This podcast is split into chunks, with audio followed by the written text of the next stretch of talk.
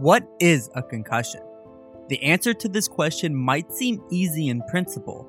However, the vague nuances and unpredictable nature associated with this brain injury makes it complex for the general public to understand. Since gaining media coverage in the early two thousands, after the infamous report from Doctor Bennett Omalu showed the long-term implications of sustained head trauma in football players, the awareness and research being done to understand concussions has rapidly increased. However, this heightened sense of awareness came with a price, and the education surrounding the general public focused solely on the correlation between concussions and contact sports. This would end up creating a disparity of information that misrepresented what a concussion is, how to properly treat and recover from the injury, and the individuals who are at risk of receiving one.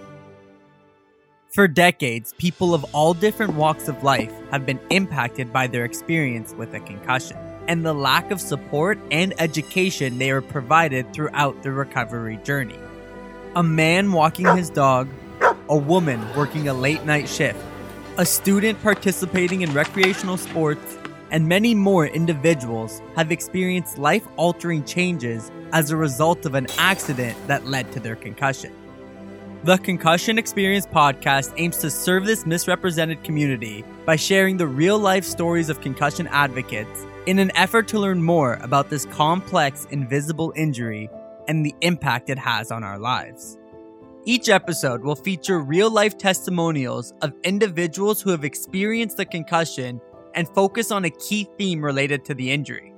In our first season of the Concussion Experience Podcast, we take a deep dive into these advocate stories and learn more about their history with concussions.